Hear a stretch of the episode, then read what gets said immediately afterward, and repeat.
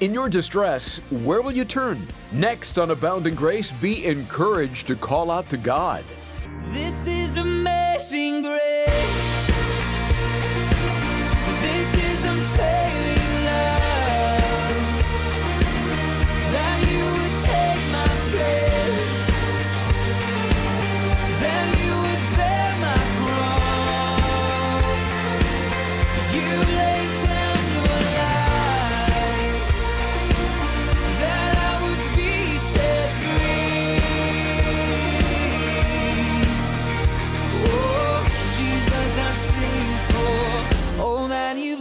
For me. You've heard it said that prayer changes things. Well, that's true. But it's equally true that praise changes things, as we'll discover on today's Abounding Grace.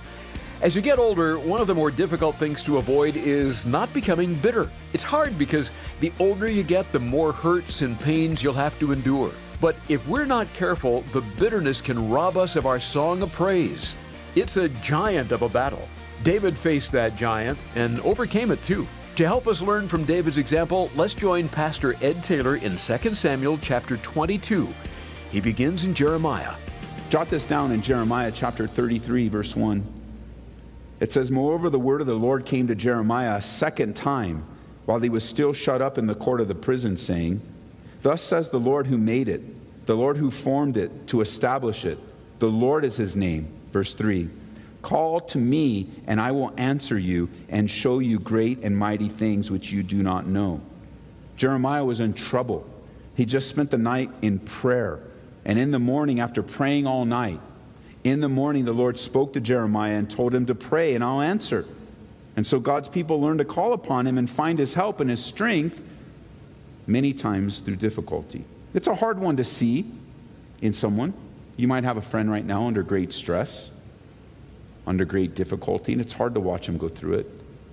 I've been walking alongside of quite a few people recently, but one brother in particular, for many times, watching what's happening in his marriage and the decisions of his wife. I mean, it's, it's very, very difficult. It's very hard for me to watch. It's very difficult. And yet, in the middle of these great difficulties, the counsel is the same it's to seek the Lord. Because who, which one of us, you know, hasn't in our time of great difficulty really thought somebody was going to come and rescue us? Surely someone will stand up for this. Surely someone will speak up. Surely someone will say something. Surely someone will point out. Surely someone will deliver us, only to find out that you're in a situation that God alone can, can save. As a matter of fact, they're oftentimes the people we think are going to get us out of it or make it easier on us. It doesn't, they make it worse. And now we're doubly discouraged. You, you, might even be like David in with Ahithophel, the one he took sweet counsel, became his greatest enemy, his greatest pain. And like David, it doesn't get better, but worse, as enemies in David's life and perhaps in ours see weakness and interpret that as an opportunity for their personal victory. You know, you, you watch in the world the way that the world works today. In order to prop yourself up, you always got to put someone else down. So you know if you're walking around with people that are always speaking negative about somebody, that that's a prideful, sinful response or attempt to make themselves look better. It's always painted in, well, you know what this and what they did and what they did and what they did. I was speaking with a brother recently about some hurt and some offense in his life, and, and I said, Brother, you got to watch out. The more that you pound the desk and establish your righteousness, the more self righteous you become. And in self righteousness, there's no humility. And even if things are going bad, the one to cry out to when you're confronted in the day of your calamity, the day you would think everyone would leave you alone, the day you would think people would pray for you, your worst day, and then somebody comes and kicks dirt in your face or tries to make it worse, the Lord is my support. Now, if you haven't ever experienced that, God bless you that you haven't had someone kick dirt in your face when you were down. But for many of us, it's common. It's the human condition, or maybe some believers that are in the flesh, or maybe some people that say they're believers and they aren't. Just know that the Lord is your support. But not just that, take this too in verse 20. The Lord brought me out into a broad place. and he delivered me because he delighted in me. This is cool. God brought me into a larger place. He turned it all around. It was much bigger than when I started. Yeah, I had my downtime. Yeah, I had my difficult time. Yeah, I was faced with great calamity. Yeah, I got dirt kicked in my face. Yeah, I have all. Yeah, but he brought me into a bigger place, a larger place, because David, through the trials in his life, why was it a larger place? Because David, through the depths of his discouragement and difficulty, enlarged his heart toward the Lord. And God's response to that was bringing him out to a broader place, more freedom, more joy more excitement. I like how the New Living Translation translates verse 20. He led me to a place of safety and he rescued me because he delights in me. L- let me show you another one. Turn over to Psalm 4 with me, would you? Psalm number 4. Psalm 4, verse 1. Let's read this one together. You ready? You guys all with me? Let's read it out loud. Remember, people are listening uh, that aren't here right now, they want to hear you read the scriptures together. So I'll start it off and you guys kind of read it. Hear me, righteousness. You have relieved me. A lot of different versions in the room. you relieved me when I was in distress. Have mercy on me and hear my prayer. You relieve me in my distress. Whatever way your version says, it's still sweet, isn't it? You relieved me in my distress. Turn over to Psalm 31, verse 6. Already there? No, I'm just kidding. Now I am. Tell me when you're there. Go, go. We're going to try this one, even all the versions. Just read whatever version you have. It's okay. So this is Psalm 31, verse 6. We're going to go all the way to verse 8. I have hated those, guard any idols, but I trust in the Lord. I will be glad and rejoice in your mercy. You have considered my trouble. You have known my soul in adversities. You have not shut me up into the hand of the enemy. You have set my feet in a wide place, a broad place. You've relieved me, a wide place. One more, Psalm 118, verse 4. Psalm 118, verse 4. Tell me when you're there. You're fast. Psalm 118, verse 4. We're going to do verse 4 through 6. Psalm 118, verse 4 through 6. You ready? Let those who fear the Lord now say, His mercy endures forever. I call on the Lord. The Lord answered me and set me in a broad place. The Lord is on my side. I will not fear. What can man do to me? So true. In the school of life, God promotes those who, in times of difficulty, learn the lessons of faith, patience, and obedience. Let me repeat that. In the school of life, God promotes those who, in times of difficulty, learn the lessons of faith, patience, and obedience. What that tells me is that when you're in your time of distress and calamity, your faith will be challenged, your patience will be challenged, and so will your obedience. Those will all be on display. And how many of us in our times of difficulty have seen, well, we just have, haven't passed the test. We have to go back. We just didn't pass. And the Lord's revealing a part of our character and nature. He reveals himself so many ways. He's sovereign, he's wonderful. And yet, there are times when he has to reveal ourselves to us. And I, I know that as we enlarge our heart toward him, he meets us. And it says in the end of verse 20 that, that he was delivered because, this is back in Samuel now 22, because he delighted in me. He delighted in me. In Romans chapter 8, verse 31, it says, What then shall we say to these things? If God is for us, who can be against us? He who did not spare his own son, but delivered him us up for us all, how shall he not with him also freely, freely give us all things? It's important for you to realize that God delights in you. God is for you. David says, The Lord is on my side. I shall not fear. What can man really do to me? Jesus would say, Man, don't, don't fear men that can only kill the body. You fear God, who can both kill the body and soul. He's in control of our eternity. But haven't you found this to be true? I know I have in my life. I fear man at times more than I fear God. And what a trap. What a trap. Or as one pastor was sharing recently at a conference I was teaching at, he talked about fearing man and how you let people get up in your forehead. And all he was meaning is like, man, you let people get in your head when you need to give that to the Lord. Fear God. It's the beginning of wisdom. Satan would have you to believe that God is against you. The devil's desire is for you to turn against God by trying to deceive you into thinking that God has turned against you because of your failures, because of your weaknesses, because God's answer to you is wait. The devil tries to tell you he doesn't hear your prayers or that God's not interested in you. And, and that's not true. God delights in you, God is for you. How much more now in Christ and the sacrifice that Jesus has given for us?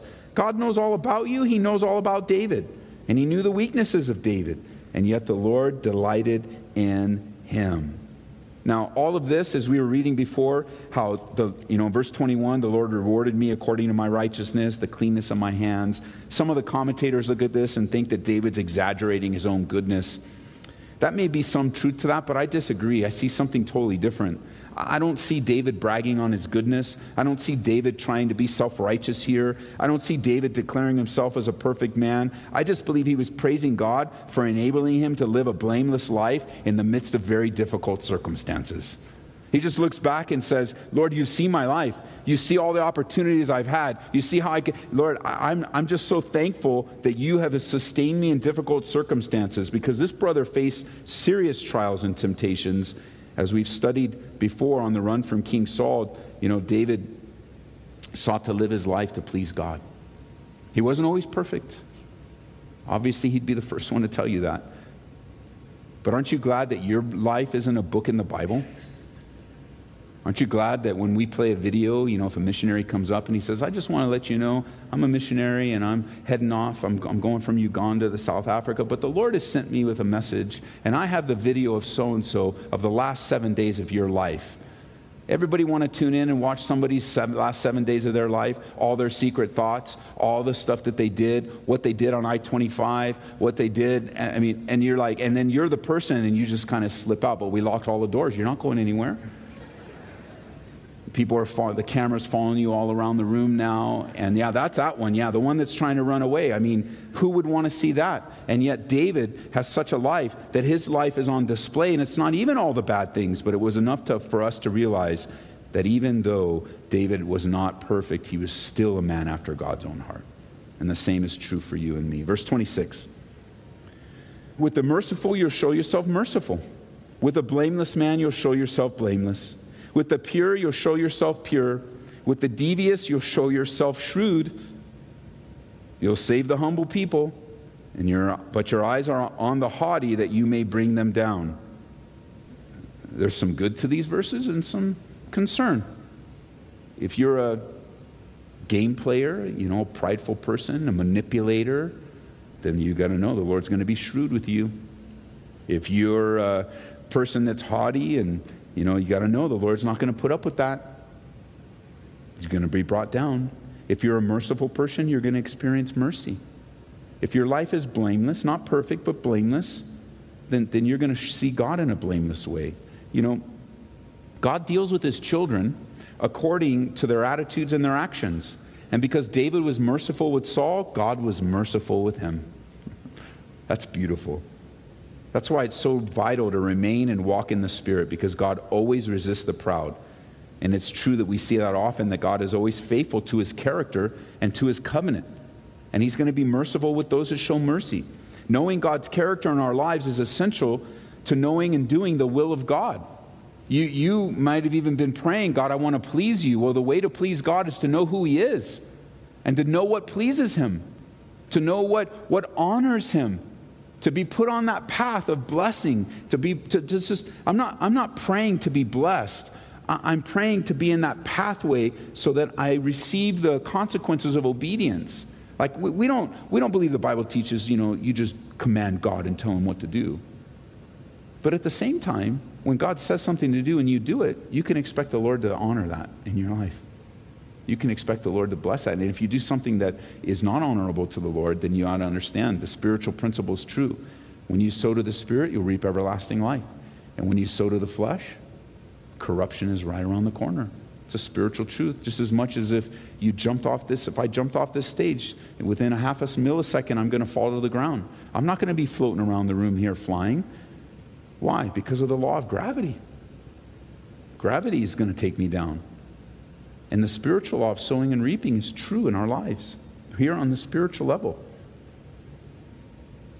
Notice in verse 29 You are my lamp, O Lord. The Lord shall enlighten my darkness. For by you I can run against a troop.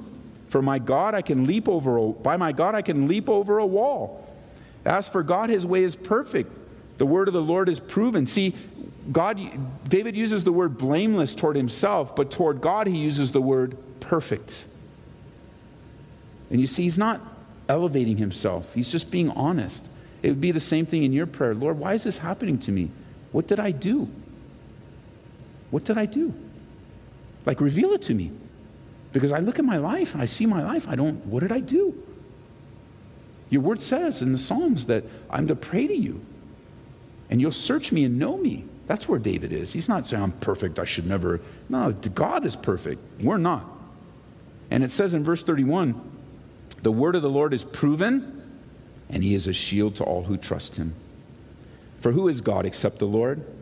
And who is a rock except our God? God is my strength and my power. He makes my way perfect. He makes my feet like the feet of a deer, and he sets me on my high places. He teaches my hands to make war. My arms can bend the bow of bronze. You've also given me the shield of your salvation, verse 36. Your gentleness has made me great. You've enlarged my path under me so my feet did not slip. What great boldness comes and encouragement comes from the Lord. David's life was literally in jeopardy every day. He was constantly in danger, but the Lord kept him alive and also provided for him. God empowered David to face his enemies without fear, running through them in victory because God is a shield. He says in verse 38 I pursued my enemies and destroyed them. Neither did I turn back again until they were destroyed. And I've destroyed them and wounded them so that they could not rise, and they have fallen under my feet. For you have armed me with strength for the battle. You've subdued me under you've subdued under me those who rose against me. You have also given me the necks of my enemies, so that I destroyed those who hated me. They looked that there was none to save, even to the Lord, but he did not answer them.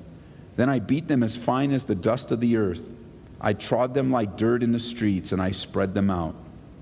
He's using very flowery words to express some real issues in his heart. Because you know, in Jesus, in our new covenant relationship with Jesus, we're to do what with our enemies? Spread them out like dust? Take them out with the bow and the bronze? No. We're to love them and serve them, pray for them, do good to those who persecute you. Jesus has taken the pain and penalty of our sin upon himself. And in exchange, he's given us a love for our enemies. David's not quite there, as you can tell. Verse 44 You've also delivered me from the strivings of my people. You've kept me as the head of nations. A people whom I've not known shall serve me.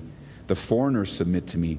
As soon as they hear, they obey me. The foreigners fade away and come frightened from their hideouts. And then verse 47 the Lord lives. He kind of ends on a high note. Blessed be my rock. Let God be exalted, the rock of my salvation. It is God who avenges me. That's right, David.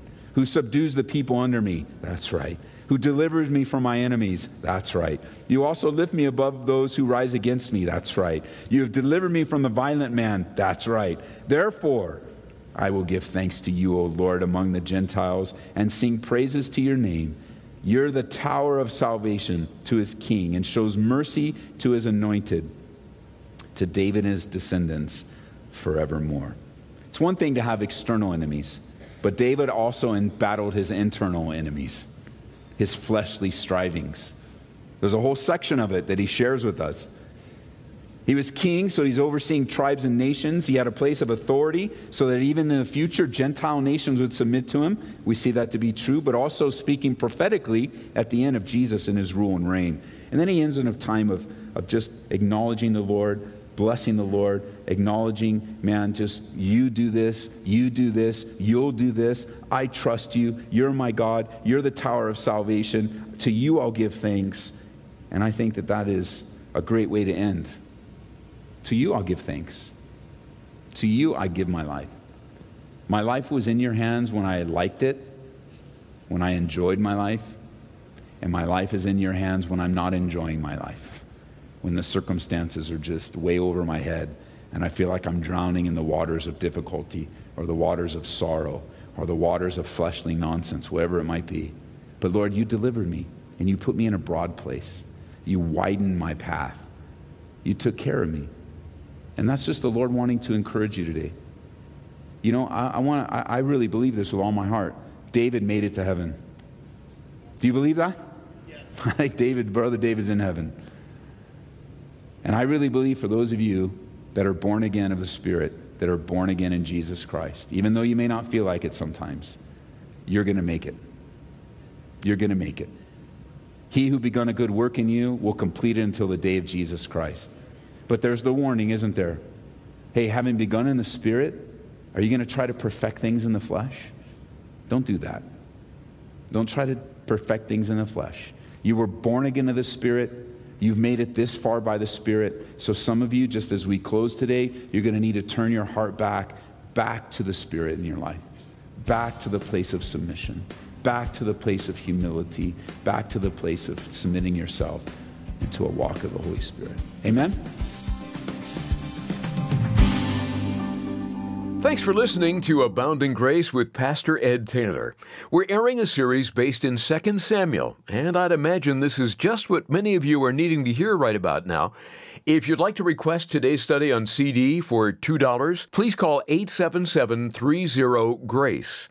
That's 877 304 7223. You can also access the studies online at calvaryaurora.org. Another way to listen to Ed's teachings is through the Calvary Aurora app. Search for Calvary Aurora. And as you do, you might also download the Grace FM Colorado app for more biblical encouragement. Thanks for your generous gifts to support Abounding Grace. Your donation will serve to help us bring these daily studies to your station and many others like it every day. Call us at 877 30 GRACE or donate online at calvaryaurora.org. And when you support this ministry today with a gift of $25 or more, we'd like to send you The Holy Land Key by Ray Bentley. Pastor Ray has partnered with God's people in Israel and witnessed the fulfillment of prophecy firsthand. And you might say this book highlights the amazing work God is doing even right now to usher in the coming kingdom. Again, call 877 30 GRACE or turn to calvaryaurora.org on the web. Ed Taylor is the pastor of a church nearby some of you, Calvary Chapel Aurora. And Ed, I'll give you this opportunity to invite our listeners to join us for a service. I would love to invite those listening in in the Denver metro area, I mean, all throughout Colorado, to join us. Even tonight, we have Wednesday night service at 7 p.m. Uh, it's our uh, attempt as a large growing church to practice exactly what the Bible teaches in Acts chapter 2, verse 42. The strength of the early church and the strength of our church here at Calvary is to continue steadfastly in the apostles' doctrine, in prayer, in the breaking of bread, and in fellowship. And that's what we do on Wednesdays. Every Wednesday night, we have a Bible study, uh, we have communion, we have a time of worship, we have time for fellowship, and we pray together. So come on out tonight, 7 p.m., or our weekend services. We're studying a different book of the Bible. We're in the book of Hebrews right now, verse by verse. We meet on Saturday nights at 6 p.m. or Sunday morning at 8:45 and 10:45. We would love to have you join us. Uh, make Calvary your home. Uh, be a part of all that God is doing through this little church to reach our community with the gospel of Jesus Christ. If you're not here in the metro area, hey, you can join us online.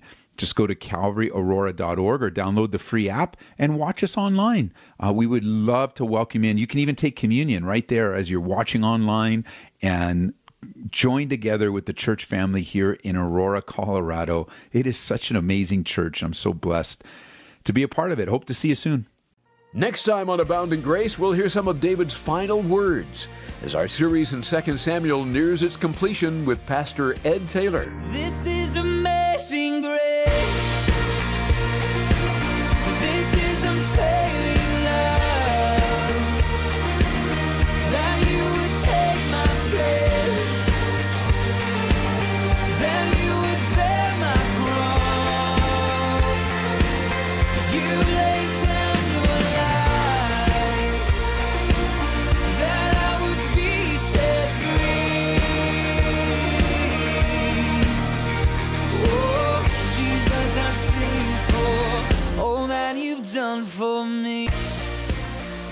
Abounding Grace is brought to you by Calvary Chapel, Aurora.